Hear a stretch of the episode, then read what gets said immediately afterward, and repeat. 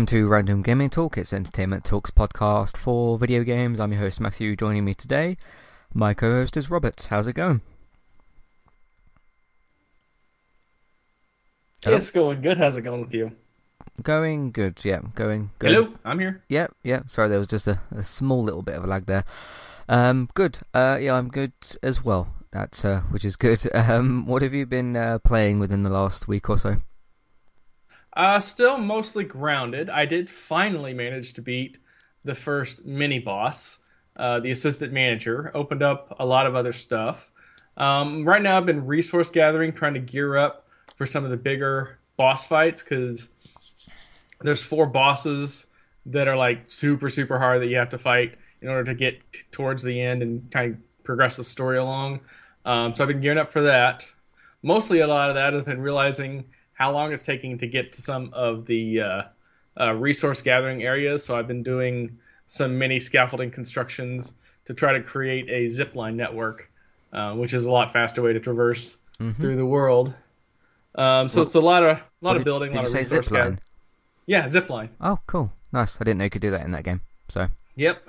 That's pretty. Uh, cool. It it takes a while to get to that point because first you got to build uh, the spinning wheel, mm-hmm. and then you got to collect spider webs, and then you turn the spider webs into silk. Huh. Um, so it's not like super advanced into the game, but to get to that point, you do have to be, you know, a few hours into it. So, fair, um, and fair. you could go on, you can go on YouTube and see people just make these wildly elaborate networks, and that's the same with any, you know, building game. Is people that are like silent engineers and silent architects just make these mad, crazy stuff.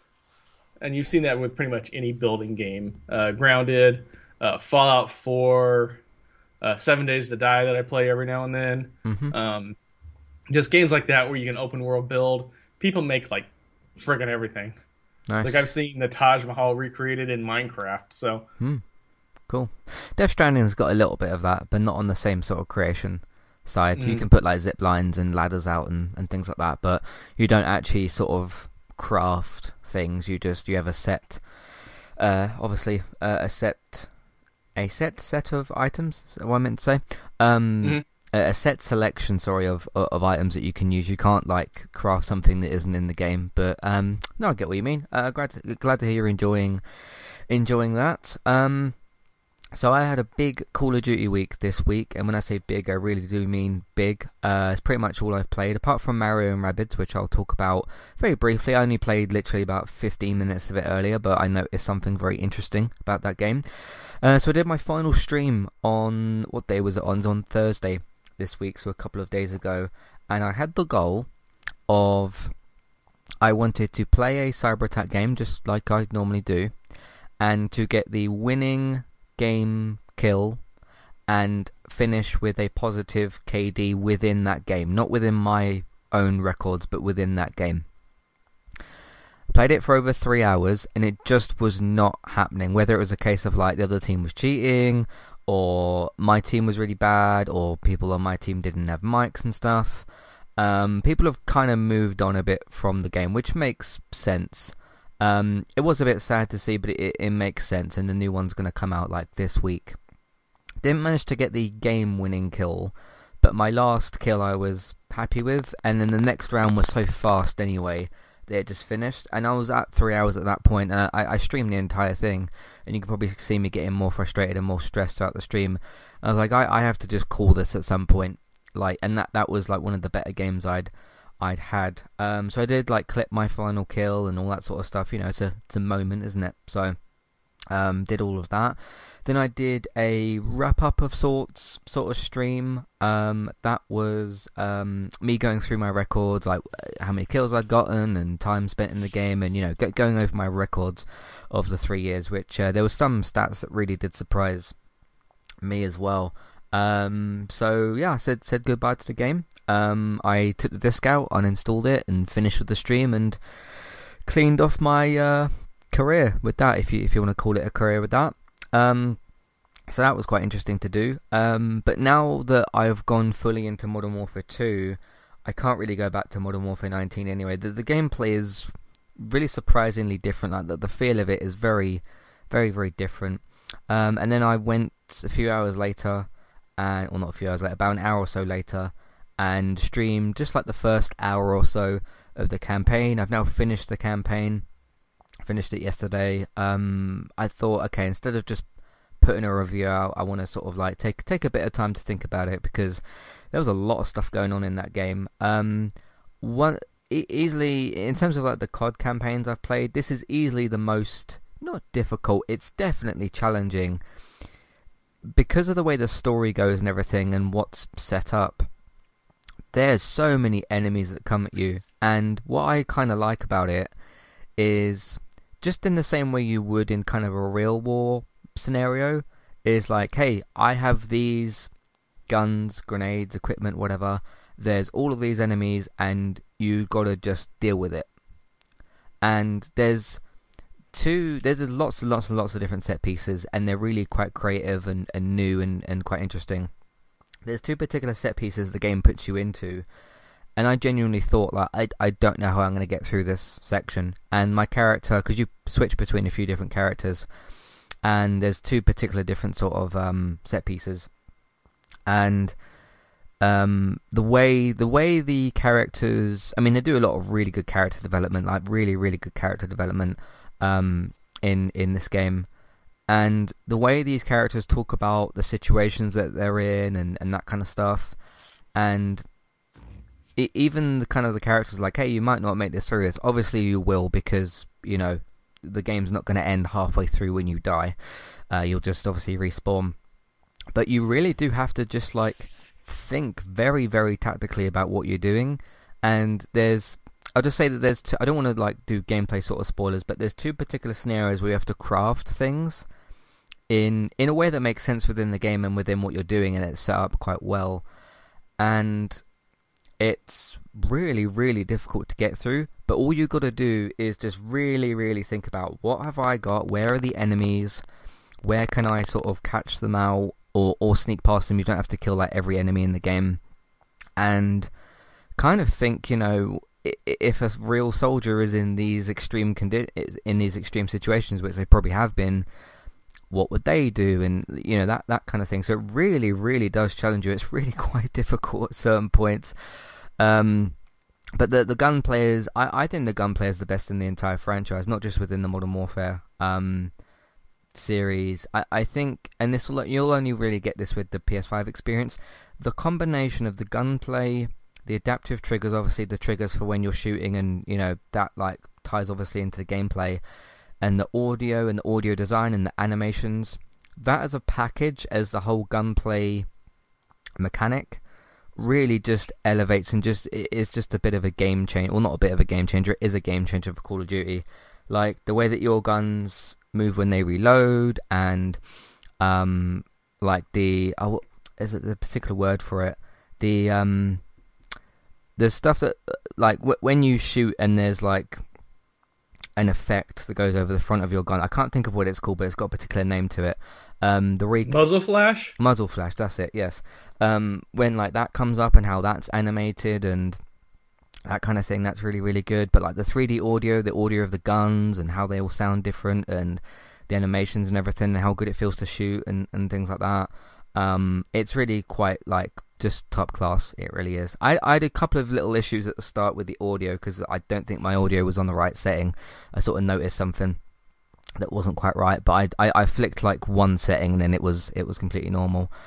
Um, so yeah, and obviously I won't spoil the ending. The ending just made my brain explode because they do the the ending and the reveal is the most obvious thing they could have possibly done, but I didn't think about it throughout the entire game. Um, basically, a character says another character's name. I was like, wait a second, who's that? and then they did another scene afterwards, and then my my my brain just exploded. I can't believe that they're going where they're going with this story. There's clearly going to be a Modern Warfare three. They're going to obviously do this as a trilogy, but I I can't believe that they're going where they're going, and it's so. It just it it just I I sat there for like ten minutes thinking about where they're going with the story, and obviously I can't say what it is here. I'm not gonna not gonna do that. Um, but even when they revealed it, I was like, oh yes, of course you you'd go there, but not in a sort of like, oh that's dumb, of course you'd do that. In a way of like, I should have obviously seen that coming. Like, it's obviously where you were going, but there was, but but it's not obvious in a setup because it's not really set up. It's this like post credit sort of ish thing, um, or like this. It's like the last clip, like sort of setup thing, um, within this. And I was like, okay, like okay, they're they're putting these characters sort of around this table or whatever and they're going to obviously reveal what the next mission is, just like they did in the you know in the previous game. You take out the threat of that game, and then you get like you, you know in the way with these military and special ops types of films and stuff, the way that characters hand like files to each other. So like, hey, we've got intel on this terrorist or this person. It's that type of thing, um, which is usually how these types of stories finish. Um, and then my brain just exploded because I just um, I, I, just couldn't believe that they're going to go where they're going to go with it, and I think it's really brave, and I think it's going to be really, really interesting to see. Um, it's so interesting from a canonical point of view because this isn't really a reboot, but it isn't a continuation of the original games, but it's a revival. But it's a revival in a way of I don't know. It's just really, really interesting what they've done with the story, and for like your average kind of gamer and that, when you say Call of Duty, to them, they probably think of like, okay, multiplayer, right? And like, you know, people camping and stuff like that. You don't really think of like excellent story reveals and character development, and that's not what you traditionally would think of when you say like, oh, what what game are you playing? I'm playing Call of Duty. You wouldn't think, oh, that person's experiencing a really great story with character development and like really great plot reveals. You do, you just you don't really think about that when you when you come to that sort of series. Um, but it's doing some really just amazing stuff. So uh, I thoroughly enjoyed it. Um, I'm not going to review it yet. I'll do that uh, possibly some point this week. I want to sort of like you know make some notes, and it's it's going to be that type of review when I make notes and talk for a really long time. so um, because there's there's certain reviews I can just kind of do, and there's certain reviews where I want to think for a couple of days, and then like when I go to sit down, make notes, and then really kind of flesh things out because certain things deserve that more than the rest. Um, any thoughts on any of that, Robert? Uh, I mean, I'm glad that the story held you and got you deep into that. Obviously, I don't play shooters. I don't know anything about the modern warf- uh, warfare world. I'm not even sure I've ever played the game mm-hmm. outside of maybe like they did a free weekend like eight years ago right, or right. something for one of the versions, and I played it and just don't remember it. Uh, that's just not my world. Mm-hmm. But clearly, you're you're very much into it and you can't wait. I'm guessing you can't wait for the multiplayer to unlock.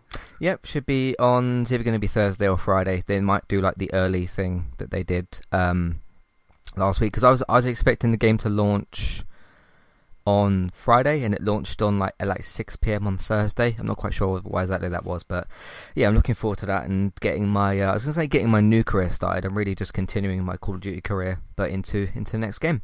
Um, but I was just, I, I just can't believe they they went where they went with the story. My mind is like, my mind was just completely blown. I was sitting there for like ten minutes watching the credits, like listening to the music and thinking about what I've just witnessed.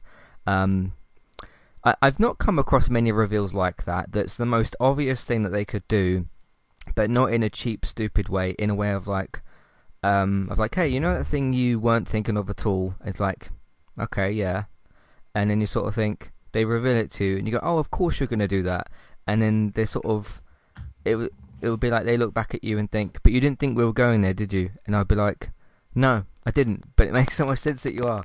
So uh, that's that's brilliant. Um, then I got to thinking because I've I've talked recently about there've, there've been rumors of like release uh, dates for the for the next games and stuff, and uh, th- this COD is getting two years of support.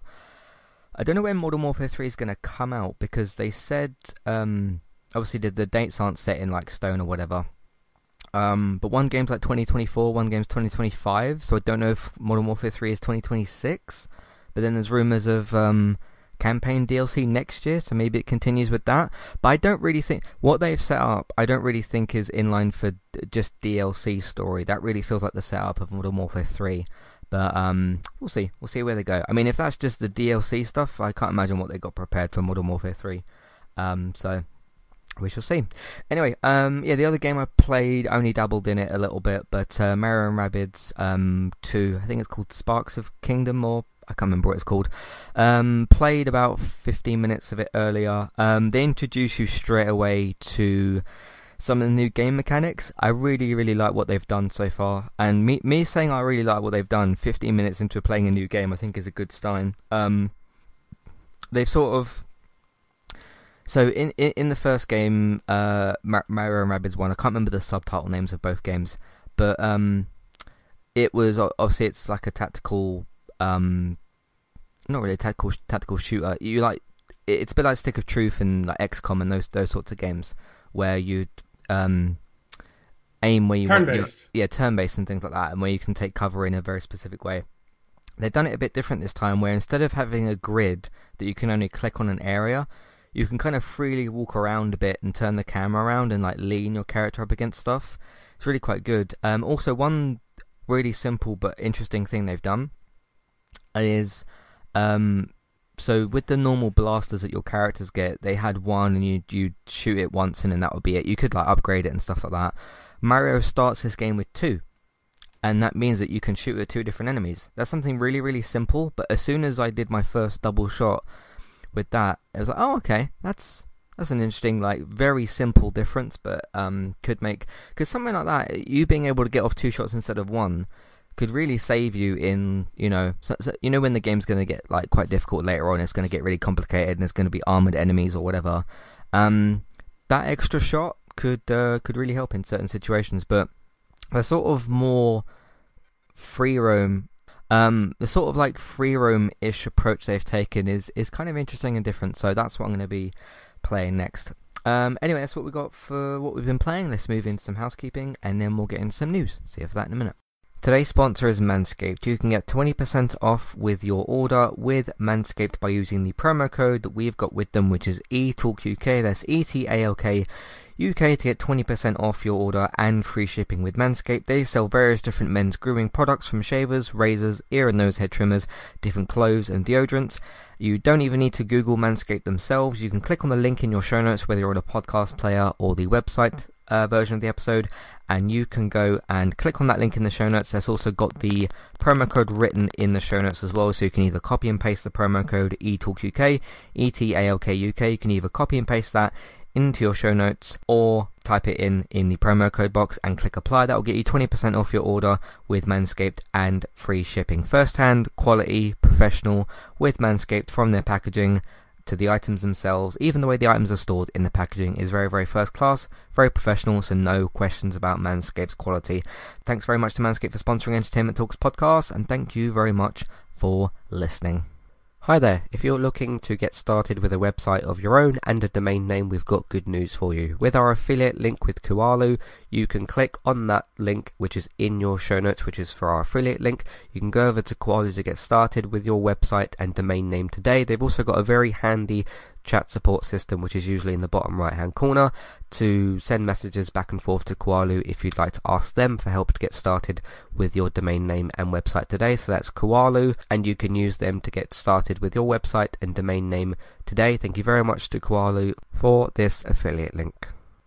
Hi there. If you'd like to get rid of the ads in Entertainment Talks podcasts and listen to the ad free versions of our episodes, we've got good news for you there as well. You can subscribe to Entertainment Talk at either the $5 level tier or $10 level tier.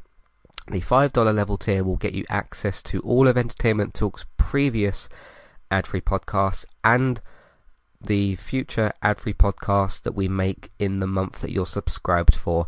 If you also subscribe to us at the $10 level tier, that will get you that benefit that I've just mentioned, and it'll also grant you access to request a review for two episodes of a TV show and a general discussion on that show, or a film review of your choice. So if you if there's a TV show out there or a film that we've not covered perhaps and you'd like our opinion on it, we can watch two episodes of that TV show or film review. So it's one of either of those per month. Of course, if you continue subscribing each month, you can pick a TV show, then a film the next month, and so on and so forth. This is a great way to support Entertainment Talk, get your ad-free podcasts, and also get some reviews of your choice. Thank you very much for supporting us, and thank you for listening. Back to the show. Alright, recently on Entertainment Talk, I went and saw a film today. That film is called Black Adam. Obviously, it's the Dwayne Johnson DCEU DC film. Gave it a skip rating. I explained why in the review. I don't need to go over everything here. Uh, spoiler free, spoiler split. There was a surprising amount for me to talk about in the spoiler section and all that kind of stuff. Um, but again, that's only a recommendation. If you still want to go and see this film, I can't and won't stop you. Um, but hey, that's what we do. We review stuff and we recommend. We can only recommend what to do, right? Um, we can't like obviously tell people what to pay for and what to watch and that sort of stuff. So uh, that's my review of Black Adam. Unfortunately, it uh, just didn't land with me. That's uh, that's a nicer way for me to put it. Uh, so that is for that. Over on the United cast, a very, very, very dramatic game against Chelsea 1 1. Um, stupid penalty that we gave away. They scored a goal, and five minutes later, we scored a very dramatic late game header. So that was the Man United Chelsea game. Over on The Walking Dead, we're still continuing with that. That's season 11, episode 19, and we are fast approaching the end of that because we've only got five episodes left. So look out for that as well. Over on the other United Cast episodes, we recently beat Tottenham by two goals to nil. Excellent performance, one of the best performances of the season. Um, unfortunately, followed up by Ronaldo walking out of the stadium and refusing to be subbed on as a player. So obviously, that was a big talking point as well, and it still is now. But um, that was 2 0, so that was very good. Uh, last week on Gaming Talk, we talked about Horizon uh, Zero Dawn, the 2017 game, getting a remake. Bayonetta 3, which I believe we have a follow up for this week, the whole voice acting uh, paid um, situation. Uh, then we talked about Gotham Knights as well, so there's all of that. Um, over on the Marvel stuff for reviews, I did my must see review for Werewolf by Night. That is a special presentation Disney Plus um, thing. It's sort of MCU adjacent. It could fit into the MCU later, but it's not directly MCU, which is a bit different. They tend to do like everything is MCU, but that's on Disney Plus. It's called Werewolf by Night. Spoiler free, spoiler split review. That's a sort of television film. It's like an hour long, so you can go and check that out. Did a Why You Should Watch episode. This is for See. Uh, it's the Apple TV Plus show starring one Jason Momoa, who you may recognize as Aquaman or any other different roles. Um, fit really well with how I wanted to talk about the show, just with in terms of its qualities, who's in it, where you can watch it, what it's about. Um, that episode is designed to be spoiler free, so I really just talk about why the show is good and why you should watch. See. Um, also did a must see review recently for She Hulk as well, Attorney at Law. That's for the first season, so I did a spoiler free, spoiler split review on that. Obviously, that's the newest TV show from um, Disney Plus on, on the MCU stuff. Uh, of course, we got Black Panther coming out next month, which should be interesting as well. Uh, that's what we've been doing recently on entertainmenttalk.org and on podcast platforms. Let's get into some news.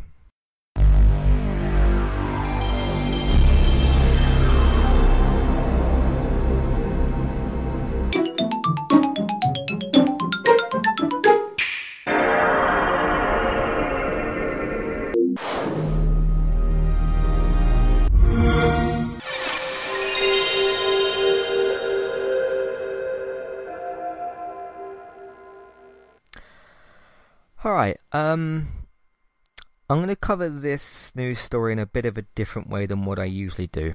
So, the news story at hand is that G4 is shut down. You've got a bit of an accompanying piece that we'll get to after this. What I'm going to do with this is I'm going to tell you a hypothetical scenario and compare that to a real situation that happened within G4, if that all makes sense. Um, I'm going to be saying the words um, jerk off a few times, so just be prepared for me to say that. I mean, we're adults that listen to the show, I assume, and all that type of stuff, and we're talking about adult people. So I'm gonna I'm gonna lay out a, a hypothetical scenario that will never happen, but it is completely comparable to the real situation, one of the real situations that happened a bit of time ago at G4, but something that kind of kind of kicked things off a bit. So I really like PlayStation Access, right? I recently, I, have I've known about them for a while, but I recently just, as I mentioned a few times in the last what month or so, I've given them a couple of shout outs. They're really good. They really make really fun content over there. You've got basically uh, Nathan, who's a bit more in the background now, but Nathan still is there. You've got Ash, Rosie, David, and Rob. Those are the four main people that make content on PlayStation Access. Um, they do regular streams over there. They're really really fun. Uh, so you've got two women and two guys. Let's say I went over to uh, good um, time to do, do this scenario because um, so next week it's Halloween week um, over at PlayStation Access. Ash is really big into horror, she's going to be hosting a bunch of their horror streams.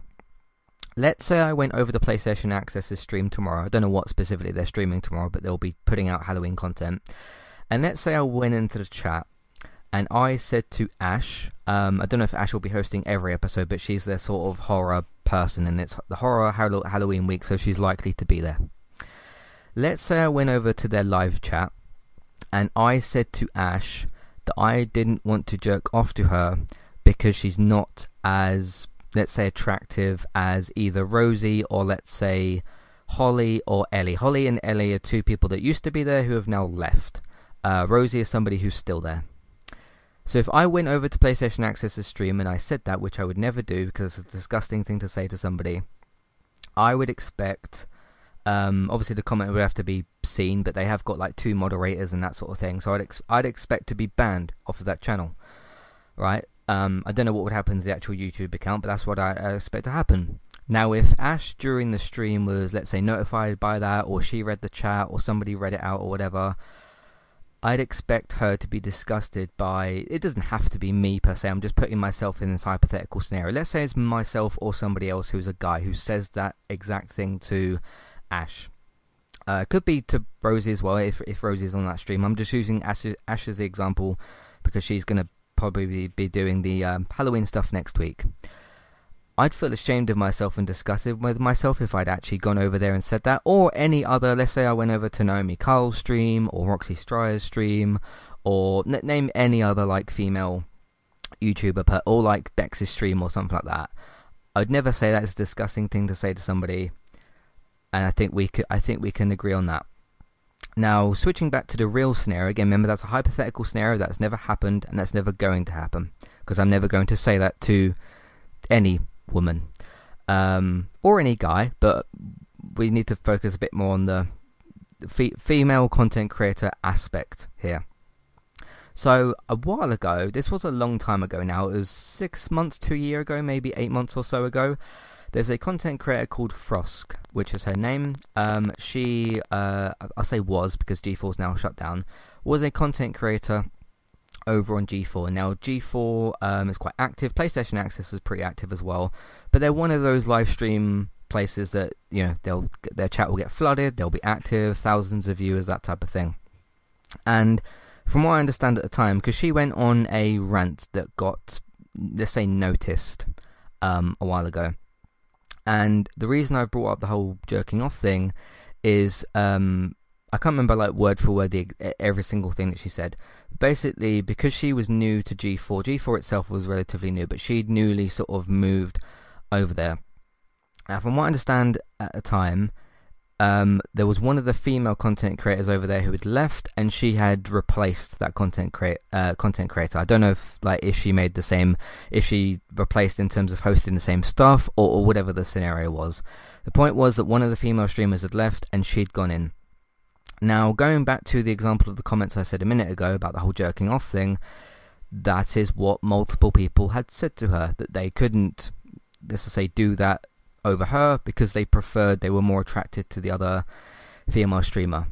Um, and she went on a rant. I don't remember every single word that she said, but I agreed with her. I mean, I, I, I wouldn't expect, whether it's her or Ash from PlayStation Access or any other female streamer, you couldn't expect to go over to a live stream like that, um, whether it's you making the comments or it's somebody else, or if you're not in the crowd that would make that comment, that type, those type of comments, you would not expect, and any woman in that scenario, to look at those comments or see those comments and think, "Oh, that's fine. I'm just going to ignore that."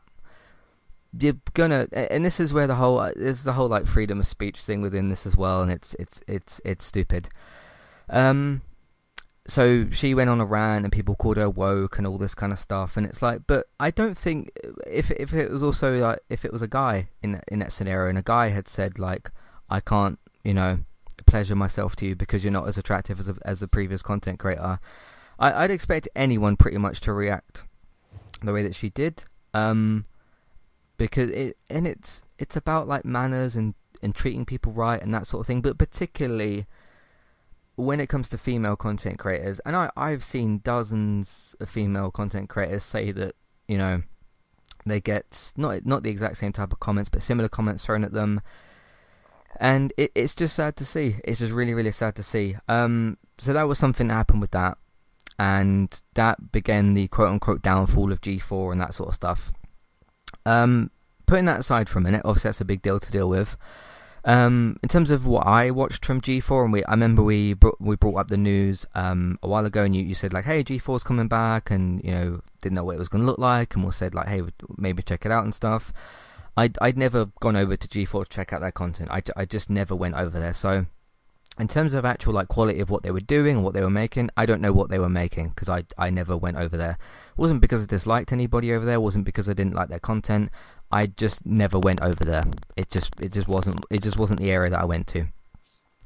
Um, I'd heard from other places as well because again I didn't know much about what was going on at G4 apart from the whole situation with Frosk over there. They hired 200 people, from what I understand, and given the because there's different places in America that are, from what I've read and heard are like really, really, really expensive to live um, in the, in those particular areas. And I've, I've seen prices of certain like rents that people have paid, and it's it's kind of outrageous. Um, and effectively, they, they couldn't get things going. Um, I think there was some other stuff in play, like contracts or whatever, that didn't quite work out, didn't quite go through. They didn't succeed. They weren't able to obviously pay their staff continuously. Um, people were sort of let go at a point, and then the the company was just was just shut down, laid off. So Unfortunately, it didn't work out. Um, probably, I mean, because one one of the other comments before G4 had actually come back was like uh, the, old style of G4 and stuff, and uh, whether it would work in a modern day setting or whatever. Now, I, I never checked out the old G4 or the new G4, so I don't know like what differences there was in the content or like if it was something that was too old style or like how it worked within Twitch or YouTube. Maybe it didn't quite work. I don't like know about about any of that because again I never sort of went over there. I remember G4 being around um, when I was a bit younger, but again I never I just never went over there. Um, so probably was a mistake to hire that many people because that's well a lot of money. I don't know the exact maths or how much people were paid or whatever. Um, but it's not just people's salaries either. It's like cameras. You got obviously laptops and streaming, all, all the equipment that you need. And given that they've got have like a what a full studio and stuff, that would cost a hell of a lot of money to, to run that. Um, plus you've got to pay for whatever you've got to pay for the building and electricity and internet and you know th- those sorts of things to, to be able to run that type of office. So it's a shame. Um, to me, it's an even bigger shame as to what happened with with Frosk. Um, she's never like backed down from what she said, and I don't think that she ever should. Um, because again, I think that's a di- that's a disgusting way to speak to and to treat a person, and specifically a woman, in this case. Um, but Robert, there's there's a lot of things going on with, with all this, and you've got a companion piece as well. So, uh, what what did you want to say about this uh, situation? Well, first, no, that actually in the chat log. Um, I agree with you that it is a disgusting thing to say, and I would never say it to anybody. But they can't show that somebody actually said that to her. Um, second off, I don't know what channel you're watching, but G4 the relaunch. I mean, it caught on initially because of like the nostalgia bug, but it bottomed out fast. Like I'm on their YouTube page and they've got 140,000 subscribers, and their live streams get 3,000 people. Now, 3,000 people is a lot, but that's two percent of your subscription base. If you can't get more than two percent, then people aren't watching your content.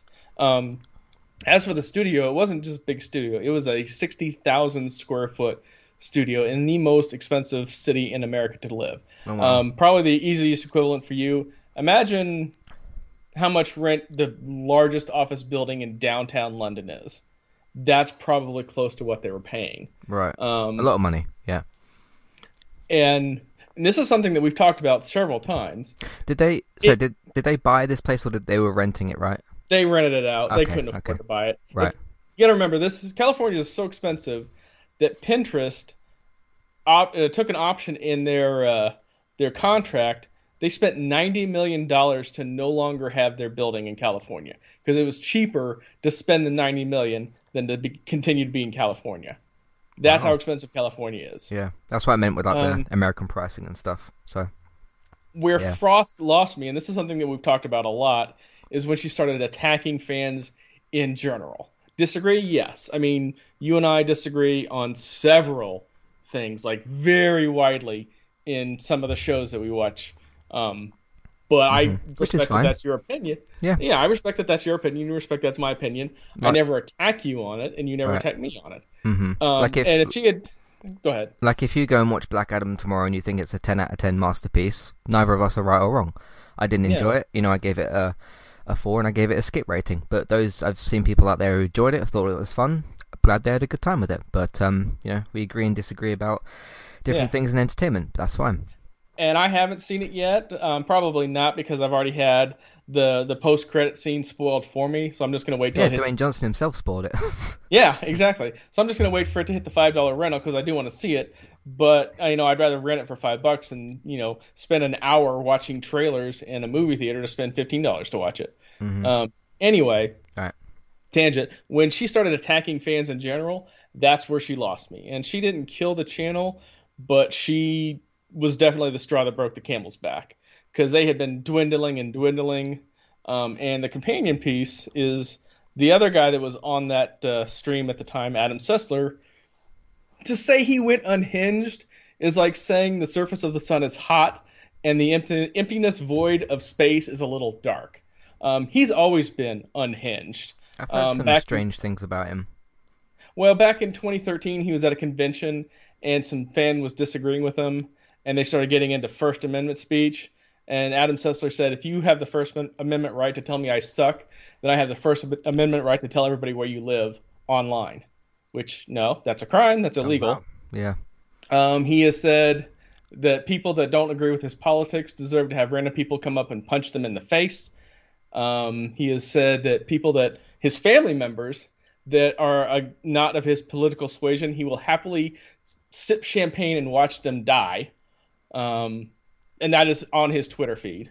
Um, so yeah, uh, but he took his crazy up another level after G4 shut down. Um, uh, let's see, what's some of the good ones here?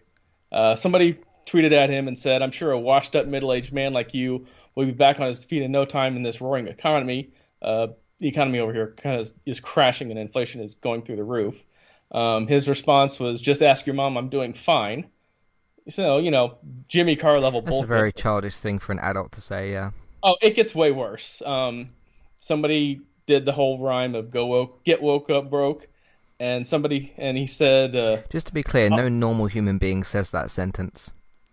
Uh, I've seen it on T-shirts, but it's mostly trolling. Um, anyway, uh, his response like, uh, like a real adult, unlike your mom, I have multiple incomes. Go fuck a sheep again, you desperate Nazi. Wow, yeah. Yeah. Um. So somebody else said, grown man reporting to your mom. I guess this is how grown adults cope. And his response was, I mean, I could consider funding a House candidate in your district that cuts off all federal funding, so you have to prostitute your daughter off to make ends meet while I drive by laughing. Hmm. Yeah. Um, and then just more, and more your your mom jokes, things like that. Right. Um, yeah. He so he might be an adult man by age, but not by attitude. He's actually about my age. Okay. Right. No, but I, I meant somebody, like uh, I meant like from his age, he is a male adult, but certainly doesn't act like one. Yeah. Um, and then then it, then he resorts to physical violence. Somebody says, uh, "Grown men working out their feelings online. You're just one of those that needs a little extra help. How's the job hunt?" And he replies, "I have a feeling to bust your ass, um, but you live in Panama City, which is punishment enough." And then he goes on to uh, threaten to fight anybody that wants to, um, and mm-hmm. just more, you know, threats of physical yeah, violence, yeah. stuff like yeah. that. Yeah, I think he worked with. Um, this was ages ago. I think he worked with Kinda Funny at one point, and then he disappeared off that channel. That's probably why. Um, th- this was back when like Colin was on there, and I, I think that mm-hmm. type of stuff. So, Um, yeah, it's uh, it's a it's a bad downfall the way that G4 happened, but just just specifically in terms of the comments put towards Frosk, um, I think I just think they're almost inhumane to to a degree. Um, but yeah, um, it, it is what it is. Some of these people will go off and find other jobs. I'm sure Adam himself, even though he's you know a despicable, horrible person, um, probably will find a job somewhere. Um, it wouldn't surprise me if somebody like Adam Sessler. I don't know. I don't know how well you know Piers Morgan, but he's somebody that will probably end up on like his talk show or something. Um, you know, th- th- these men who think that they can just like say anything without any consequence whatsoever, and then moan about it when they get fired from stuff. So, yeah. Um, but no, in terms of like their content, it it feels like they tried to go too big before they could manage it, and uh, it didn't work out. So for for anybody who was at G4 who was a nice per- who was a nice person, um, wish them luck. Hopefully they can get content creation jobs somewhere else, or you know they might, might end up starting their own YouTube channel or whatever the case. Um, wish them luck, but um, yeah, it's it, it, just one other kind of example. You know, you know that go woke go broke thing, which again, no no real human actually says that. It's funny when um, I remember when Lightyear came out, right? And Lightyear's got a f- two, maybe five second kiss scene between two female um, adult characters, and it's put within better context than what I've just explained, and it makes sense. And there's people kind of saying like this Disney's gonna go woke and go broke, and it's like okay, even if this specific film doesn't do well at the box office, this Disney's very, very, very far from broke. So like what you've just said does it? And I, I sometimes I make like little comments back and be like, yeah, this Disney's really broke. Disney's really gone broke. it's like you don't even know what you're like, what you're even talking about. Um, so it's just uh, any time I see that sentence, which unfortunately is more regular than usual, um, it just makes me think that person just doesn't know how to speak or anything like that because that's just such a stupid sentence. So, um, anyway, let's move on from this G4 stuff. Oh no, you had the um, follow up thing, wasn't it? The Adam Sessler yeah. stuff, right? Um, speaking of things that um, the, so the other way around, um, things that came back to life and then died. Um, this is something that was dead and is now back, if that makes sense. So the the opposite of the scenario we're about to discuss. Turns out I was wrong about Silent Hill. And look, I've been doing this for a while. Made little predictions about things over the years. They're only predictions. I don't know things. Um, I can only make guesses based on what companies are and aren't doing, the way that certain things are treated, the way that certain IP is treated. So, is it? Do, do I feel like bad that I that, that I was wrong about Silent Hill being inactive? No, it was just a prediction that I got wrong. Is it good that I got that prediction wrong? Only time will tell. So, um, literally, it was it wasn't that long after we did last week's episode. Um, Konami came out and uh, like on Twitter, and they said, "Hey, Silent Hill showcase thing like next week." I think it was a couple of hours after we recorded because I took a screenshot straight away and sent it to you. Um, I, I, can't remember what you said back, but you you said something else um about that as well. Um, so yeah, in, in between last week's show and now, uh, they did a live stream thing. I didn't actually watch the stream itself. I just watched the trailers afterwards. Uh, yeah, seems like Silent Hill is back. Um, Bloober Team, who is the developers of the Medium, is um, going to be um, making. Yeah, the Silent Hill. I almost misread my own notes. Um, Bloober is going to be remaking Silent Hill 2, and a team called Neobards, which I'm. They might have worked on a game that I've not known about before. Uh, they are doing a game called Silent Hill F. And uh, I, there, there were some like reports of other things, but those are the two things I saw actual trailers for. And I'd said in the past, okay, there was lots of rumors for ages and ages and ages and ages and ages, and ESRB ratings and this kind of stuff. And I'd said at the time, I will only believe that there's a Resident Evil game when it's tweeted about properly and we see a poster or an announcement or a trailer. Here we go. Um, Am I glad that I was was wrong? Again, time will tell about how good these games actually are. Um, if we go through Konami's kind of recent history, obviously you had the uh, fallout with Kojima. Kojima is now doing well uh, over his Kojima Productions. Um, they attempted to make a Metal Gear Solid game. which wasn't a remake or anything like that. It was a I don't really know what that game was. Metal Gear Survive, whatever that game was supposed to be, and it wasn't very good at all. So, um, one other thing that was reported within all this is that Konami apparently doesn't have any in-house developers, so they have to license out what they're doing. Because the only series they're regularly doing, and even it's changed a little bit, is PES. Because they have come out with something from PES pretty consistently. The, the, the last full game that they released for PES was 2020. That's the game that I like played on stream and I did the coach mode stuff and all that. The year after that, they did a season update, and then the year after that, they did the disastrous free to play. Um, was it eFootball 23, the one that was like launched really, really, really badly? That was, I think, last year's game. So that's the only game that they've released under their own IP for a long time. They've done some other bits and pieces, and obviously pachinko machines. Um, so let's, let's, focus on this first one first. Silent, I put Silent Hill is alive. Um, Bloober Team is developing the Silent Hill 2 remake. Now, the interesting difference is between the medium, which I thought started out as a good game and then really just went down the toilet, is that was an original game that Bloober Team had to make a script for and decide all the character stuff and the story and what was going to go on and the game mechanics, you know, make the game. The difference here is Silent Hill 2 is already a game that's existed for a long, long time. It's a you know classic PlayStation game. So the story's already there, character is already there, the mechanics are there, the all, all of the all of the script related stuff is already done. Same thing with you know like Last of Us Part One remake. They go in, story's already been done like a few years ago, script and you know decisions and all that kind of stuff, gameplay mechanics, gameplay style, all all that is already decided. So Bloober Team doesn't have to worry about making new parts to it unless they want to like add certain gameplay mechanics or like you know change certain stuff but they don't have to write the script and the story and the characters so that could mean that Silent Hill 2 is better than the medium. I hope it's better than the medium because if it's worse then it's really going to be a bad game. But um we'll see how they go with that. Obviously you know from the trailer very very good graphically you know really good graphics and that type of stuff. I, I can't remember which engine they're using. I think it's in, in Unreal Engine 5 possibly. Uh, I didn't see that specific information, but um, yeah, they're remaking Silent Hill 2. My only question is why aren't you starting with the first one? Because if you want to do a thing, and this is what I've recommended game companies to do, if you've got a dormant IP, so something like Metal Gear Solid or Castlevania, uh, Castlevania or Silent Hill in, in this case, instead of just jumping into making a new game, you've got nostalgia, to get from your previous audience, and you've got a new audience that you could potentially go and get. So go back to your dormant IP for those games that people love, the, the Silent Hill games, and go and remake them and put them on the new consoles. Then you put new life into your IP if people really like them.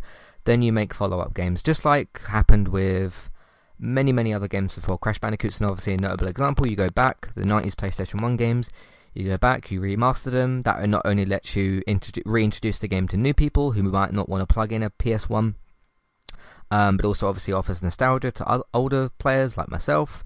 And then you know you put Crash back on the map, and then you go and make a Crash Bandicoot 4, and it's a success. So it's good that they've gone back and done this. I'm just a bit. Um, I mean, I don't really know the story of Silent Hill. I don't know if they're sort of anthology stories, or I, I don't really know the plots of them because I've never played them. It's just curious to me that they decided to remake two instead of one. Um, you should go back and do all of them, all, all of the ones that fans care about and ones that are good. But it's just curious that you start off with two and not with one.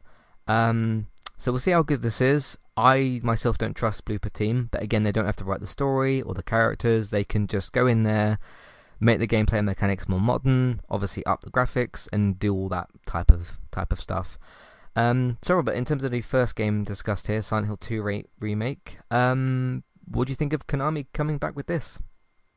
Uh, as for the the one, the two, I'm sure that has to do with licensing. I'm sure there's some weird legal thing that they couldn't or weren't able to get the licensing for in order to do that. Um, as for the sequencing, I don't know. Just I guess it just depends on how easy it would be to make and or how easy or not easy it would be to do. Um, I don't play the horror games either, so I don't really have an mm-hmm. opinion on them coming back. I do know that uh, um, people love those games, and I know they're yeah. they're playing them on Twitch right now in in anticipation for uh, them mm-hmm. coming back. So we'll just have to see. Yeah, yeah, it's good. Um, I mean, so when like Capcom went and remastered because they've been doing like Resident Evil two, three, now they're about to do four. They didn't remaster the first Resident Evil. They did like a HD version for PS4, but at least with that you can now go. You don't have to plug in a PS3 or a PS1 or a PS2. Um, that was like ported HD version to PS4, which is playable on PS5. So at least they did that. So even if they don't want to specifically remake Silent Hill 1, could at least make it playable on PS4 and 5 and Xbox uh, consoles and that. Um, obviously, probably come out on PC in it anyway, but um, yeah, it's, just curious that they've decided to to to, uh, to do it that way. Um, so like, if Konami were then going to go and remake or remaster the old Metal Gear games, you'd probably naturally start with Metal Gear Solid One. Plus, there is also a story that does go through those games. Because uh, as I said, I don't know situation with that with Silent Hill.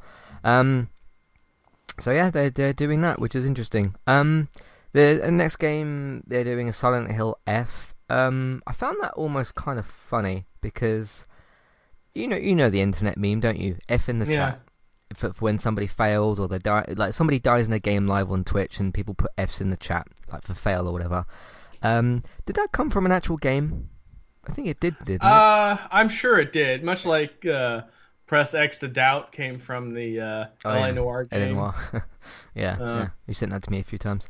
Um, because w- when I when I see that meme online, um, you th- there's a screenshot of like a military game where somebody's standing in front of a coffin and it says press F to pay respects. Mm-hmm. So I, I, I don't know if that's actually a real. That was that was real. I for, I think it was a it was either it wasn't Gears. It was it was definitely a military shooter. I forget which one. Um, but yeah, that is 100% real. Let me look that up real quick. Okay.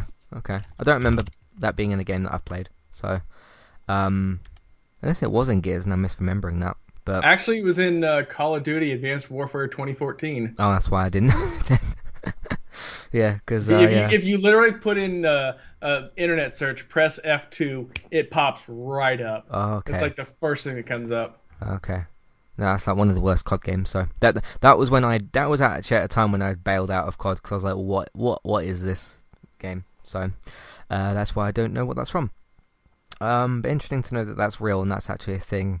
Um, so that's obviously if you play it on PC, isn't it? So, um, would it be X for res- for respect within that scene or something? I guess um, X on Xbox, and I don't know what the equivalent would be on uh, PlayStation.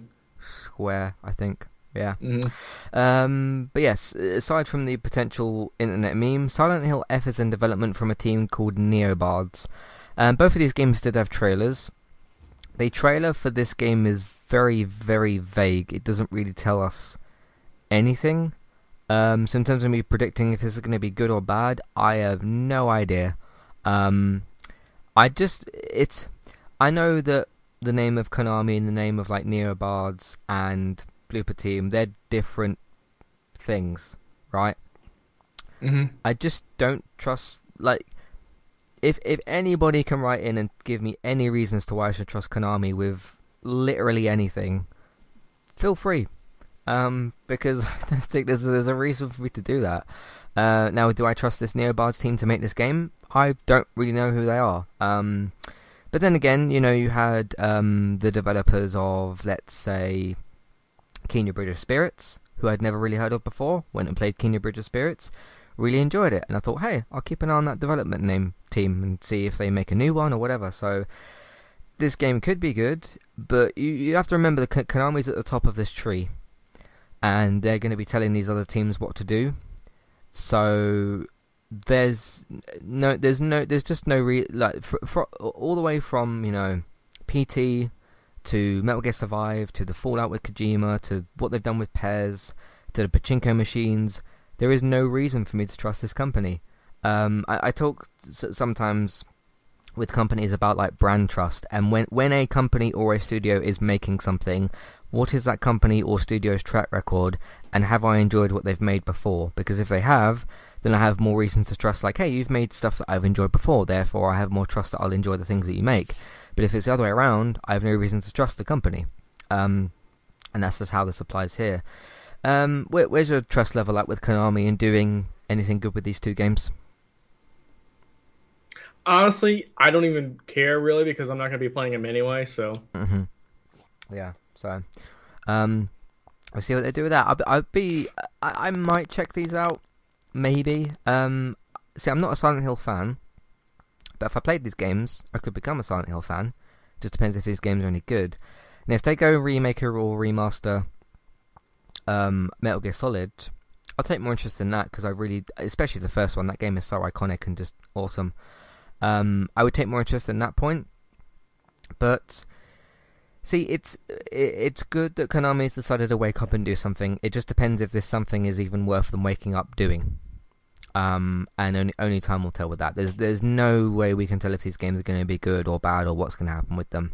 Um, I t- I tell you, so I, I I saw the initial tweet of like, hey, Silent Hill presentation, and the first thing I thought of was, if you dare, if you even think about saying anything to do with pachinko machines in this stream, the, the internet's just going to break. And I, I, I would have been in stitches laughing.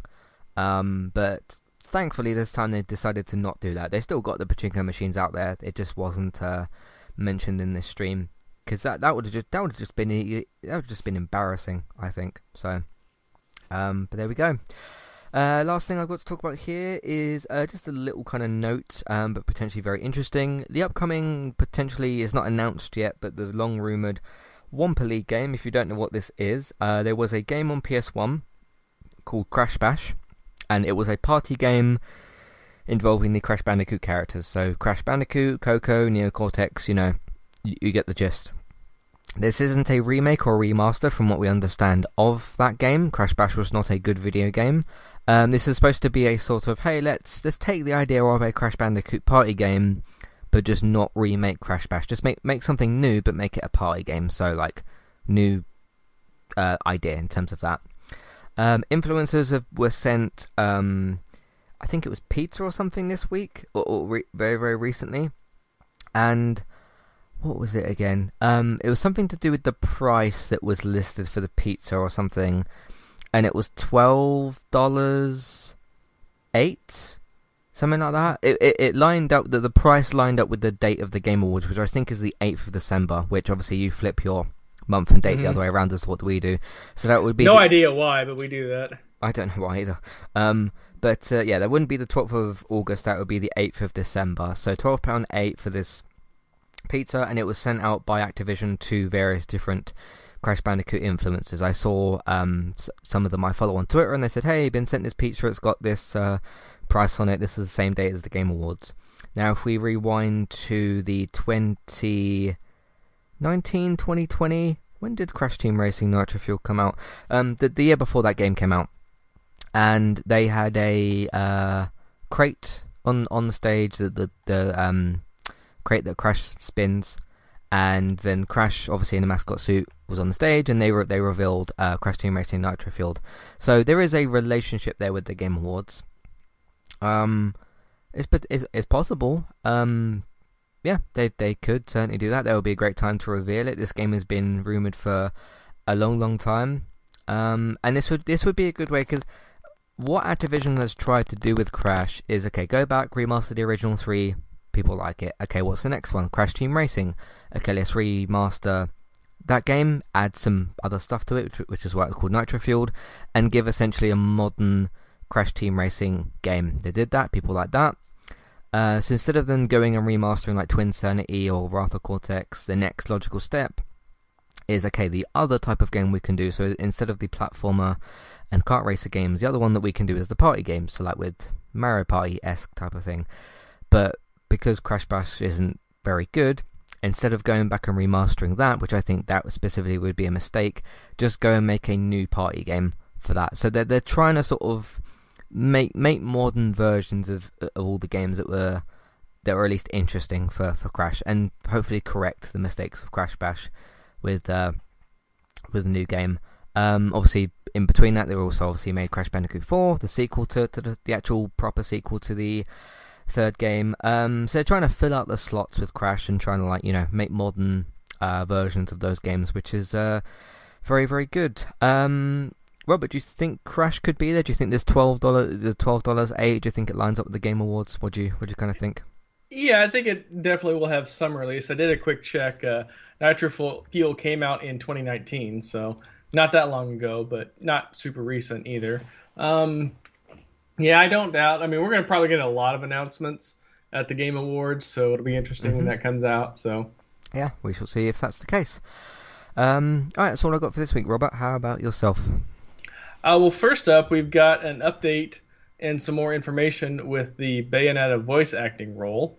Uh, so doesn't prove anything either way, but it does fill out a lot of context. Uh, now, first off, I had known this, but I forgot about this. Uh, back in 2016, there was a strike from the voice actors guilds trying to get better conditions. Um, they did secure a few things. Um, they secured bonuses based off of number of sessions the role required. Um, they limited the sessions to four hours a day because there were some people doing like 10 hours in a booth at a time, which, as someone who did phone support and had to talk for eight hours a day, that is exhausting. Um, so, two sources talked to Jason Schreier over at Bloomberg. Uh, according to these anonymous sources, uh, Platinum Games sought to hire Taylor, uh, the actress who did the two previous beta games, mm-hmm. Uh, for for at least five sessions, paying three to four thousand dollars each session, which would have been fifteen to twenty thousand um, dollars. Taylor, according to the sources, rejected that offer and asked for a six-figure sum as well as residuals. Um, Platinum declined and then offered her a cameo role for a single session at three thousand dollars, and she declined that. Um, so this is one of those things where nobody's right, nobody's wrong. So technically, her saying they only offered her three thousand dollars is accurate because that was the counter offer.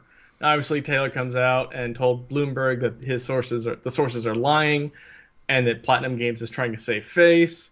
Platinum Games has not officially done anything outside of hiring Jennifer Hale, who did the female Commander Shepard in the Mass Effect series, uh, to take over that role.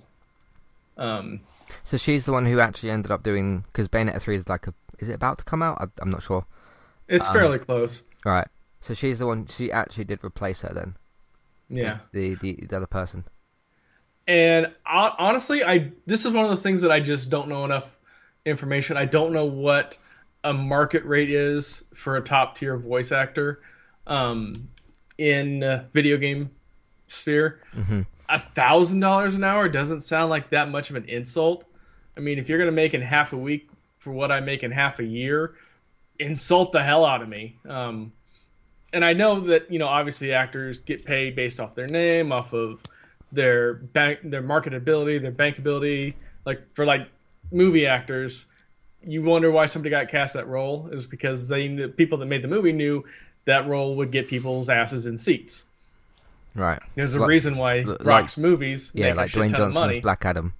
Yeah. Yeah. Now, granted, he has fought for that and wanted that for the longest time, um, so that's not a big thing. He he has been lobbying for that for years, but mm-hmm. they also know if they put Dwayne Johnson in a movie, it's going to make a couple three hundred million dollars at the box office. Mm-hmm. That's also, I think, why Aquaman did as well as it did. Because you got Jason, because you got Jason Momoa as Aquaman, and that yeah. I think boosted that role. Which he's great as Aquaman, so mm-hmm. it all worked out. So yeah. Yeah, and he's weirdly perfect for the role, being born in in Hawaii and then moved to Iowa. So mm-hmm. he's right. he's got a lot of ba- personal background he can draw on. Mm-hmm. Um, just just on yeah. the subject of Jason Momoa, for, for, those of you that watched Aquaman, and it, it, wasn't my like most favorite DC film. I don't think it's terrible. It's it's it's fine. Um, that's more of a comic booky sort of dumb fun type of thing. If you want to see Jason Momoa do something more, much more sort of serious in his acting, obviously he was in Game of Thrones for a bit. If you want to watch him do a more serious type of performance, as I mentioned with the See episode that I did, he was obviously the lead character in that that is where you can see more of his range, let's say. So uh, just uh, on that recommendation, um, yeah, with this um, Jennifer Hale Platinum Games thing, this feels a bit like a he said she said type of situation. Yeah. Where because she because initially she came out with the video and that was the one that I watched and when when we talked about it, um, was it last week's Game and Talk episode? Yeah, last week's. Yeah, and she had said, "Hey, I was offered four thousand for a flat rate for the whole game. And I looked at that and thought, that's terrible. That's disgusting. Um, and then afterwards, it was like, hey, no, it wasn't um, 4,000 for the whole game. It was 4,000 for different sessions. So it was like, okay, is Platinum Games lying about that? Is she lying? Who, who's lying and who's not? And from what I've seen and read so far, apart from her video and a few tweets from Platinum Games and stuff, I haven't seen any solid evidence to say either of them are telling the, the truth particularly. Just at the time when we were talking about in the episode, the only information we had was that she recorded a video and said how much she got offered, and I thought, okay, that's ridiculously low for that that role. Um, which I, I I still think that particular amount is. Um, so I don't really know what to think. I also just on a on a kind of a side note is also apparently that she's um, transphobic. Um, so on a personal note, that is something that uh, I, I, I obviously can't get behind the actress with that. That's not to say that you know just because she's got those opinions about trans people that she should be paid less or more. I'm not saying to do with that. I'm just saying that makes me that makes me look at her different, obviously, because how she views trans people, um, which I think is a disgusting view. That doesn't mean that I think okay, just because she is transphobic means that she should be paid less. That's not how that works. Um, yeah, so, and I was always of the opinion I needed more information. Like if they offered her three thousand dollars for 60 hours of recording, then yeah, obviously that's a shit offer. Oh yeah. But if they're offering yeah. her three thousand dollars for an hour worth of recording, that's way more than anybody else in this world is going to make doing anything mm-hmm. outside of like billionaires that own companies that you know they can say something and their stock price goes up five points and they just made another 90 million dollars mm. um yeah yeah so um did you have any other information on this uh, no, I mean the article talks about a few things back and forth, nothing really relevant. Unless we see an actual physical contract offer, right, we're never right. really going to know the full story on it. Mm-hmm. Um, but I've always said that people pay what anything is worth, and I can say, like, I have a 2014 Ford Fusion. I could say I think it's worth a million dollars and list it as for sale as a million dollars. Doesn't mean I'm going to get a million dollars. Yeah, yeah, like if you're selling that to me, that doesn't mean I'm going to pay that price for it because I might not think yeah. it's worth that much. So yeah, um, and I have no problem of her thinking she's worth that much, but she's got to yeah. find somebody willing to pay it. Right, and agree with that person. So yep. Um, yeah, we'll just have to wait for more information because it's a bit it's a bit up in the air. So, um, what else did you want to talk about this week?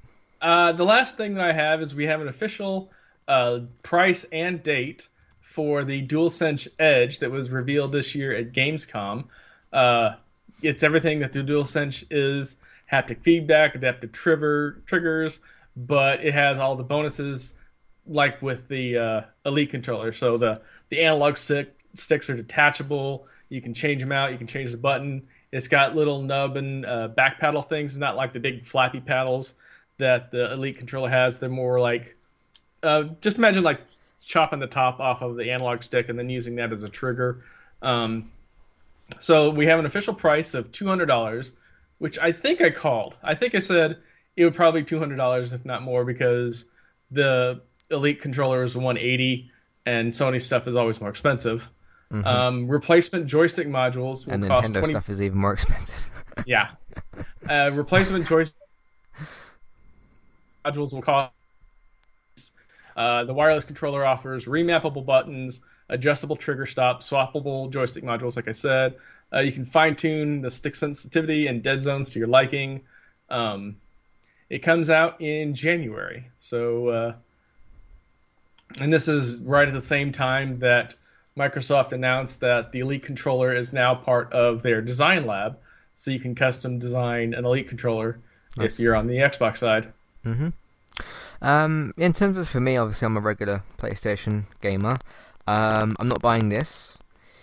Um, it's a lot of money. It, I also don't want to pay that much for for that. The only thing I want from this is the back buttons. That's the only thing that I want, and it's it's a bit of a shame that they they timed it wrong because towards the end of the PS4's life cycle, they released that accessory, didn't they? And it was like thirty quid or something around that. It obviously was a lot cheaper than this, and you just plug the thing in to your headphone jack, and then obviously it has a headphone jack on the other end, so you can still plug that in. And it had two programmable back buttons. You could just obviously you could put whatever buttons you wanted on there. That's all I want. So in terms of like adjustable sticks and all this other kind of stuff, I I don't I don't need that. Also, it's interesting that um the the way it depends on what game you're playing, but the way the adaptive triggers work. Um, Ratchet and Clank's a good example. So, so certain guns in Ratchet and Clank Rift Apart, um, particularly the normal blaster that you get, will have two different firing modes, and that's based on um, how far down you're clicking the, the trigger because it's got like two stopping points. You get used to it once you start first using it, and it's got like other weapons in that game that work that way.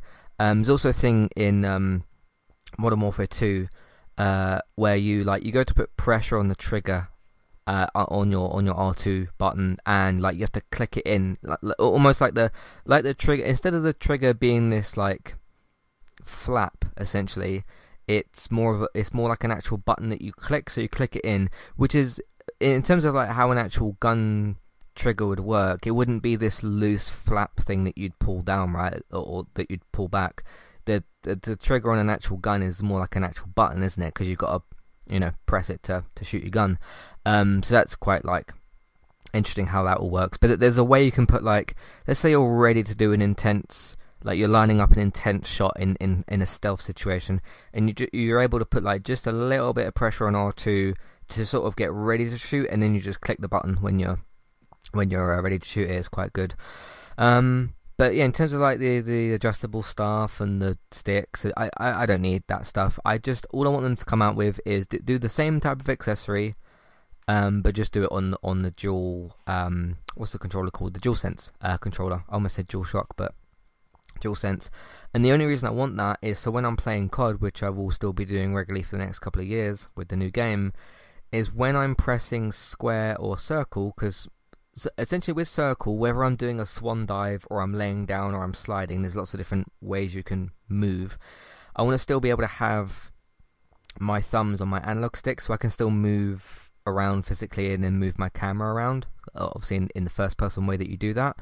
Um, and then when I'm reviving a teammate or swapping a weapon or planting the bomb or opening a door, so I can still do those things with one of the back buttons. Essentially, so I don't have to take my thumb off the right stick to press one of the square or circle buttons.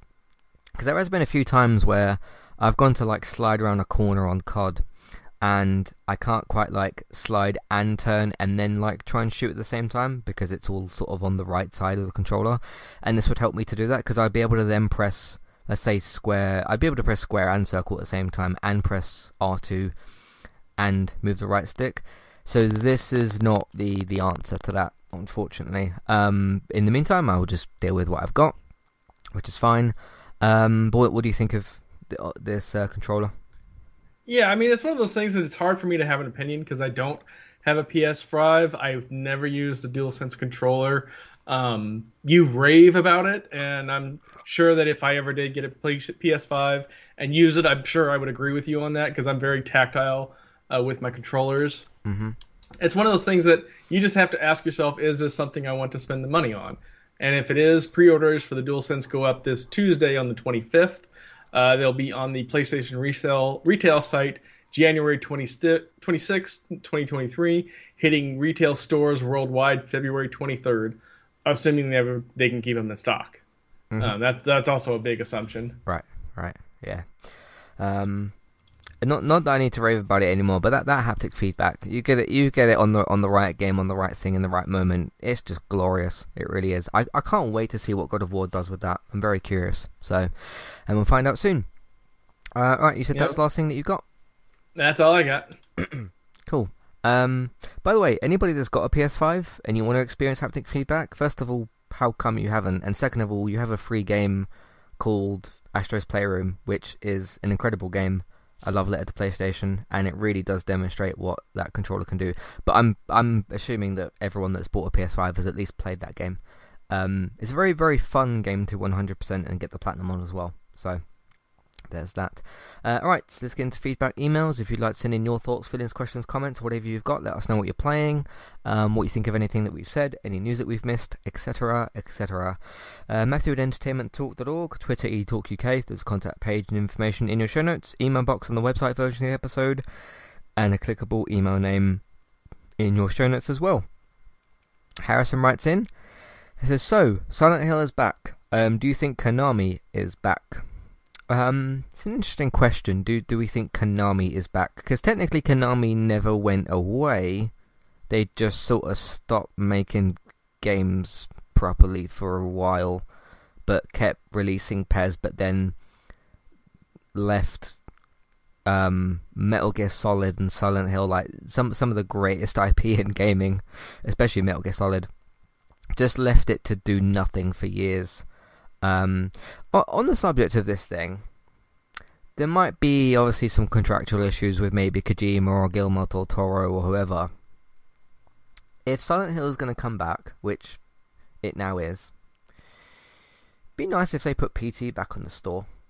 But I don't know if they can definitely do that because that was developed by Kojima. And I'm not saying Kojima would say you can't do that. I'm sure he'd he'd be happy to put that back on the PlayStation Store because it would be good for the fans. Because I never got to play that game, and even though I've watched that game be played by loads of people, I'd still kind of be interested in playing it myself. Um, yeah, there there might be some license issues or something with that, maybe, but they do own that IP, and I think they possibly own that game. Um, and it was a free. They never should have taken it off in the first place. That was the thing. Like, it was so spiteful that they took a free demo off of the PlayStation Store. Um, what do you think of maybe? Because I didn't really think about that until now. Because PT is kind of a bit more of a distant memory. Um, did you ever see much of that game, PT? Did you no, see people I, playing it? I saw somebody play it once. Um, like I said, I'm not into the scary games. I don't really do the uh-huh. scary games, so that was never really on my radar. It's one of those games that I was just curious as to why it got so popular. Like if you remember way back in the day, there was that mobile game Flappy Birds. Oh, it yeah. just came out of nowhere and people lost their ever loving minds over it. And I just don't get why that became a thing. Yeah, I don't um, really either. It so right. it's one of those yeah. yeah. I had no problems with it. I thought control I thought it was a very cleverly designed game to be super quick and super addictive. Mm-hmm. I just don't get why it became the thing it became. Um, yeah. And I'm kind of the same way with PT. I'm sure the people that love um, horror games really were into it. I know some people intentionally kept their PlayStations offline so it wouldn't get uninstalled without their consent. Um, wow. Yeah. Which is a weird thing to say, but yeah, the P- PlayStation was just like yoink, delete it off your controller uh, console remotely. Um, so that's the thing mm-hmm. that happened. Um, yeah. Do you think there could be like license issue with it? Why you can't? Why oh, they couldn't put it back on? Hundred percent. There's some licensing issue.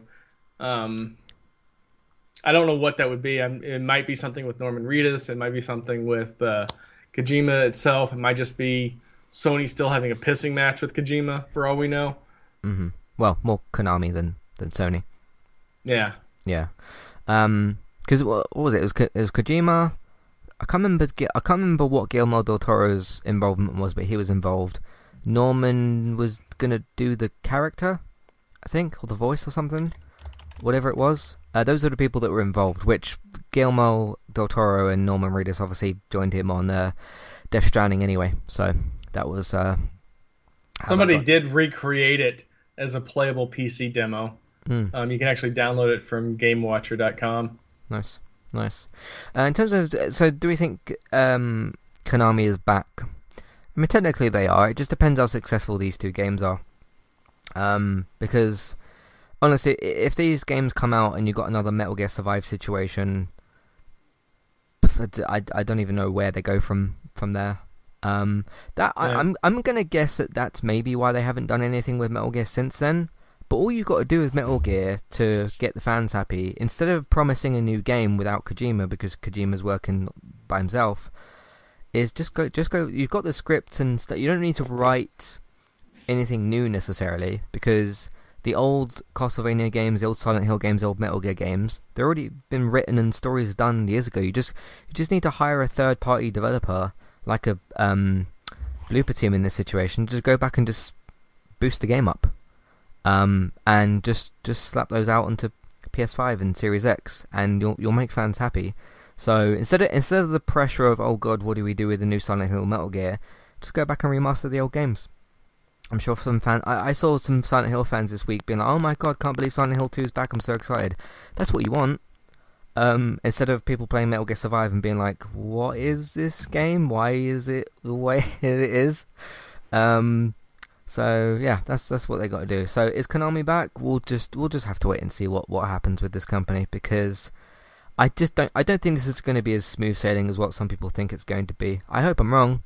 Um, been wrong about things before, and that's absolutely fine. So we'll see. Uh, Jessica writes in, sorry, Jessica writes in and says, First time, very long time, you're welcome. I've uh, been listening since around 2017. Sorry it's taken so long to write in. Just wanted to say you're both massively improved uh, since then. So, me and you, she's talking about. Uh, and I always feel the passion, sometimes a little bit more from Matt, though. What do you enjoy most and least about podcasting and anything specific for gaming podcasts? Um, as I mentioned a little bit earlier, there's, there's some things, this isn't gaming specific, but there's some properties, some things, some TV shows, games, and films. Like I'll watch a season of TV and I'll know what I'm going to say pretty much straight away. Like I can pretty much literally finish a season finale, come straight into this room, and I I I just know exactly what I'm going to say. Like if you go and listen to my Servant season three review, and like because I've been saving up thoughts throughout the season and what I'm going to say about things, and it just goes from there. Um, and there's I, I find it interesting with myself, I suppose, sometimes that sometimes I can talk for a really long time, know what I'm going to say, and not need any notes. And then sometimes, just just for the case of more of a focused discussion, I do write more notes and I just go from one to the other. Um, so, like with like, my Last of Us Part 1 review, I knew what I wanted to say about it before I started recording, but I wanted to, like, it's a way of giving myself a guide sometimes, but I don't always necessarily need that. Um, I suppose when it comes to games, because you're asking about gaming specific stuff, obviously the difference with that and watching a TV show or a film is not only do you have the mechanics of a video game to review, it's sort of, um, you know, how, how does it translate in terms of like, is the story better than the gameplay? Is the gameplay better than the story? How and like gameplay mechanics, they're a whole different ballpark to talk about because it's like, okay, do, do the things in the game work? Does it make sense? What are the new mechanics like? Is the game like too stiff? Is it you know does does it flow well? Does it feel good to play? Um, obviously, you know with, with newer things like haptic feedback, it's a whole other different ballpark of like, hey, when I did this thing in a game, I felt this thing through the controller, and it was really interesting or, or whatever. Um, so you got all that kind of going on. Or if you have, let's say, like cutscenes are a bit more interactive or something, and like, hey, how well did that flow with it? What what what like warning did the game give you, or um, what's like the structure of that? I suppose there's a few things I'm going to be talk- mentioning with that in the Modern Warfare 2 review that I'm looking forward to getting to. And again, with the Modern Warfare 2 one, I know pretty much what I want to say. I'm going to write like notes to give myself a bit of a guide, um, but then I want to. That, that that's the type of review where I want to sit on it for a couple of days, just in case any other thoughts pop up or I, I read anything else. Something that just triggers a, a different thought in my brain. I was like, oh yeah, there's another point I can add to that or whatever. Um, I would hope that we've improved over the time because that's kind of the goal. Is you know we make the shows better, we change maybe the formats, introduce new shows, um, get better in terms of you know what what we're doing, I suppose. Um, yeah, Robert, what's your thoughts on all this kind of stuff? And uh, to to the question here, how does kind of reviewing games and stuff compared to um, reviewing like films and TV shows for you? Yeah, I personally don't get like super super amped up uh, with a lot of things. I'm fairly stoic in that. Um, I love being able to talk about video games with somebody. Um, I used to do other podcasts. I love not having to hear my own voice doing the editing. That's one thing I'm really thankful for because I got so sick of my own voice and I had a terrible mic and it always like dropped out the bottom end, so I was sounding like I was sucking on helium half the time. Um, but yeah, I mean, it's it's always fun to talk about your hobbies. Um, there's literally podcasts on anything. I listen to photography podcasts. I listen to local business podcasts. Now, granted, that's like a half hour once a week, so it's not the hardest thing to keep up on. Mm-hmm. But it keeps me interested and lets me know what's going on with a few things. Um, so yeah, I mean, podcast is basically the best thing to come out of social media. Um, everything yeah. else is just pure garbage. yeah, yeah. One thing I like personally doing as well, like I was doing today, obviously I'm sitting in the cinema watching Black Adam, and you know my thoughts are changing and whatever as I'm watching the film, things are happening, things are good or stupid or bad or whatever. Uh, pacing of the film is it good? Um, and I try not to let my brain get like overflowed with like how good is it, how good is it, how good is it, think about it now, do it now, kind of thing. Um, I try do try to sort of like pause that part of my brain a bit and just let myself watch something. Um, but then like as an event happens in the film or whatever, um, and sometimes I can be like 10, 20 minutes into a film and I'll be like, this is terrible, this is getting a skip rating, like this is just this is just really bad, this is getting a skip rating. Or then maybe it improves over the next thirty minutes. I'm like, hey, this is this is getting better. Maybe I'll change my mind a little bit. And obviously I come to a conclusion once I get on the microphone. Um, there has been a couple of things I've gone to sit down and review and I'm like, do I give this a must see or like a strong must see? Um, I don't know if people think like the rating system is a bit silly, but I find it really fun to do. I find it really, really fun because even though I still put like a numbered rating on things, I just like the sort of I, like the system that I've got, and I like the different the, the, the words of it, if that makes sense. Like, hey, is this a skip? Possible skip? Don't skip? Must see? It's I just feel like the the the phrases of which one am I going to pick is very specific, and that's the reason I come came up with it to how would I describe this thing? Um, obviously, with a game, it's like must play instead of must must see. Um, but that's I, I, find that really really fun to do, and it doesn't apply with like every single thing. So like when we're doing Walking Dead week to week, I don't go, hey, this episode is a must see. It's just what do we think of this week's episode? So, um, I I suppose what I'm trying to say is I I like I like the content that we've ended up making and how we how we decide things, how we decide ratings and, and that type of stuff. So I find it really really fun. I'll tell you what, as a new occurrence, it's both really awesome and really really strange to get paid for doing this because I'm getting paid for it now. Um, as of last month, was it last month? Yeah, as as of no, the month before that. Um, yeah, two months ago it's strange and really, really nice to get paid as well. And look, I'm not being paid, you know, million pound a week. Not that I need that much, but um, it's it's a step forward, which has been really good. So, um, it is very strange though. It is very, very strange. Um, so, yeah. Um, but that's that's kind of that. If that explains everything. So, um, but that no one specifically said like, "Hey, this skip and don't see and must whatever." It it no, nobody's said to me that that's stupid. And if you do, I don't really care. I'm gonna keep doing that because I I like doing that. Um, I mean, if 200 people wrote in tomorrow to Entertainment Talk and said, "Hey, get rid of this rating system. It's really stupid," I might consider changing it, but that's not happened. So I'm just gonna keep doing it. Um, what do you think of like the rating system and all that type of thing? Yeah, I mean, I've never understood numbers for rating systems for shows. Like, how is an 8.3 arguably better than an 8.1? Um, I'm perfectly fine with the the must see, possibly see, don't skip, skip. I think that gives more of a context of both your yeah. interest in whatever you're covering and you know relative to your own background in it. Like you giving Modern Warfare a don't skip not that shocked to me. It'd have been more shocked if you just said a skip to it. Um, yeah, yeah, yeah. I, I, like I, I said, I'd imagine if like let's say I popped out a review tomorrow and it said like hard skip for Modern Warfare 2, I imagine most people would be like, "What?" Yeah. I, I didn't expect Matt to do that. Um, Is it April first?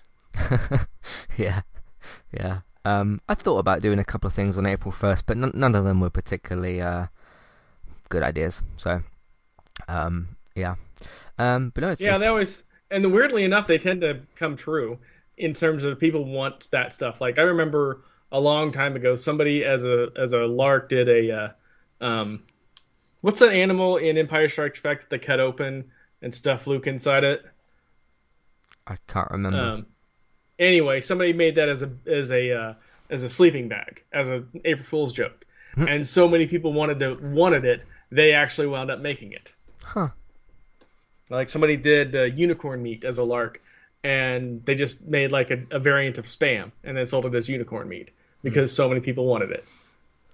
Yeah, yeah. Um, anyway, thanks for writing in, Jessica. Feel free to write in, everybody. Um, I know you said you, you waited a while to write, write in, but it's good that you have, and hopefully you continue to do so, and everybody else does. Um, anyway, in the meantime, uh, you can find everything else that we do on entertainmenttalk.org, TV, games, films, Man United podcast. Take a look out for what we're doing. At the moment, it's going to be some stuff next week. I'm off of work next week, so I'll have more time to do things. Um, were you interested, by the way, in doing a Welcome to Wrexham review? Yeah, I've it's already finished over here. I don't know if you've seen it yet. I've I've got two episodes left. I was kind of saving them for when we so I can like finish those closer to when we would record because I want because David said he was watching that as well. I'll ask him tomorrow. Um, yeah, I was gonna because the, the interesting part about that in terms of like American, uh, sorry, not American, British football, we all come from completely different places. Like you're more into American sports. David kind of keeps eyes on certain scores and stuff, and I'm really really into English football. So we all come from completely different backgrounds on it. So we'll probably all have like completely different things to say about it as well. Um, there's a few things I need to look up in terms of numbers and figures and things because I want to do a few comparisons, but that could be interesting. Um, I'll let you and David know when I've when I finish watching that, and we can do something on that. Um, possibly this week, who knows? We shall see. Um, anyway, entertainmenttalk.org, podcast platforms, entertainment talk, TV, games, films, main night podcast. Take a look out for what we're doing. If you want to get involved, um, please feel free to do them, do it that way as well. Uh, you can also tell other people about what we're doing, either by just telling them or using social media, however you want to do that. Um, as well, Patreon, $5, $10 level tiers for the free podcast review options. Have a look at that as well if you'd like to. Uh, TV and film news. Geektown Radio will return this week. Uh, Geektown Radio, of course, on Tuesdays. Geektown.co.uk. That's run by David, who I just mentioned. He runs Geektown, the website. Um, it's renewals, cancellations, pickups, air dates, film news, all that sort of thing as well. Over on Twitch, uh, Bex is still streaming very regularly over there. Little Nightmares 2, chat, retro, and uh, game stream. So check out what she's up to over there. Trista B Y T E S. Myself, Twitch, eTalk UK. Um, I think I'll bring the FIFA streams back next week because this week I'm going to do like an opening night lifestyle thing for Modern Warfare 2 to to get started on um, my con- continued career on that. So look out for the Modern Warfare 2 stuff on there. Um, Thankfully, uh, Little Nightmares she's finished. And so she put her next game up in the chat, and the chat decided we wanted her sane. Uh, so she's going to be replacing Little Nightmares with Stray, which oh, nice. she very much needs that game. That is an yeah. awesome game. I never played game. it, but uh, I've seen two different people stream it, and it's a it's a tearjerker. Mm, it's good. It's a really good game. Um, I reviewed that as well. So, but uh, I'm sure Bex will like that as well. So go over and check out what she's doing. Trista B Y T E S. Me on Twitch, eTalk UK. Uh, did obviously the long Modern Warfare stream. Did the other stuff. If you want to find all that archived, uh, like game clips and streams and stuff, archived. That's on YouTube, which is Entertainment Talk Play. So look out for all of that. Thanks very much for listening, and we'll see you next time. Goodbye. Goodbye.